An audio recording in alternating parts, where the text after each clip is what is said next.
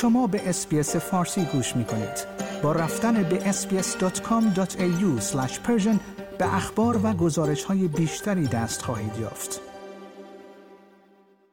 رئیس آژانس استانداردهای غذایی بریتانیا پیشنهاد می کند که آوردن کیک به ادارات باید به اندازه سیگار کشیدن غیرفعال مضر تلقی شود.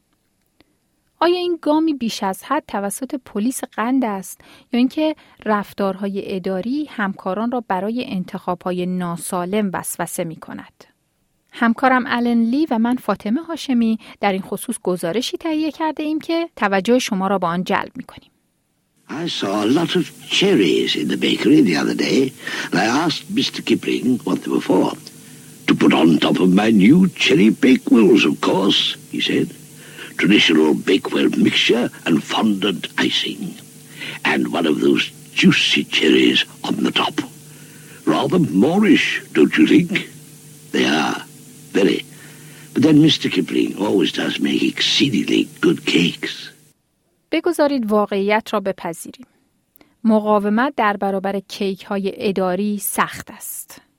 شما کافی است که تبلیغی مانند تبلیغات بریتانیایی دهه 1980 را برای یک تارت گیلاسی خوشاب و رنگ و طعم و یا یک کیک اسفنجی سبک و پرخامه ویکتوریا و یا یک شیرنی شکلاتی یک دست و براق ببینید.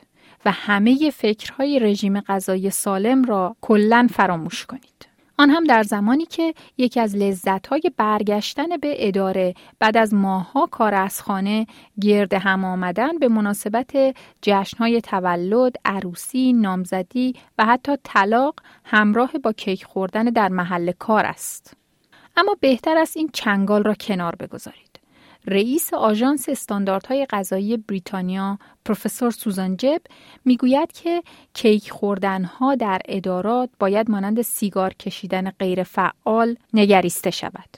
آژانس استانداردهای غذایی مسئول ایمنی و بهداشت مواد غذایی در انگلستان، ویلز و ایرلند شمالی است. خانم جب به روزنامه تایمز لندن گفت که تکیه بر تلاش های شدید اراده شخصی برای اجتناب از خوردن آن کیک های پرکالری کافی نیست. و ادامه داد We all like to think we're rational, intelligent, educated people who make informed choices the whole time, and we undervalue the impact of the environment. If nobody brought in cakes into the office, I wouldn't eat cakes in the day, but because people do bring cakes in, I eat them. Now, okay, I've made a choice, but people were making a choice to go into a smoky pub. اما اظهارات پروفسور جب با تایید جهانی مواجه نشده است. Cake is, you know, I mean, if someone doesn't want to eat cake, they don't have to. It's like a lot of things these days, you know, if you don't want to do it, you don't have to. مربی بهداشت لو واکر که گزارشی را نوشته که رفتارها و نگرشها نسبت به کیک های اداری را بررسی می کند توضیح می دهد که چرا نگفتن به یک کیک سخت است.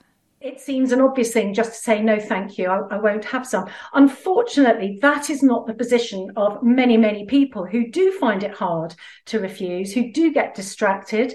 Um, and that's possibly a contribution to the obesity crisis. اما جایگزین هایی هم برای کیک اداری وجود دارد. آذر حسین از سازمان استخدامی ربل ریکروترز می‌گوید میوه می‌تواند همیشه به عنوان جایگزینی مناسب ارائه شود. As long as your employees feel comfortable kind of speaking up and saying maybe instead of cake we could have fruit today, I think that's what we should be aiming for rather than blanket saying everyone should have fruit or no one should have cake. ولی اون نمی‌گوید که جایگزینی میوه تا چه حد موفق بوده است. آیا می خواهید به مطالب بیشتری مانند این گزارش گوش کنید؟ به ما از طریق Apple Podcast، Google Podcast، Spotify یا هر جای دیگری که پادکست های خود را از آن می گیرید گوش کنید.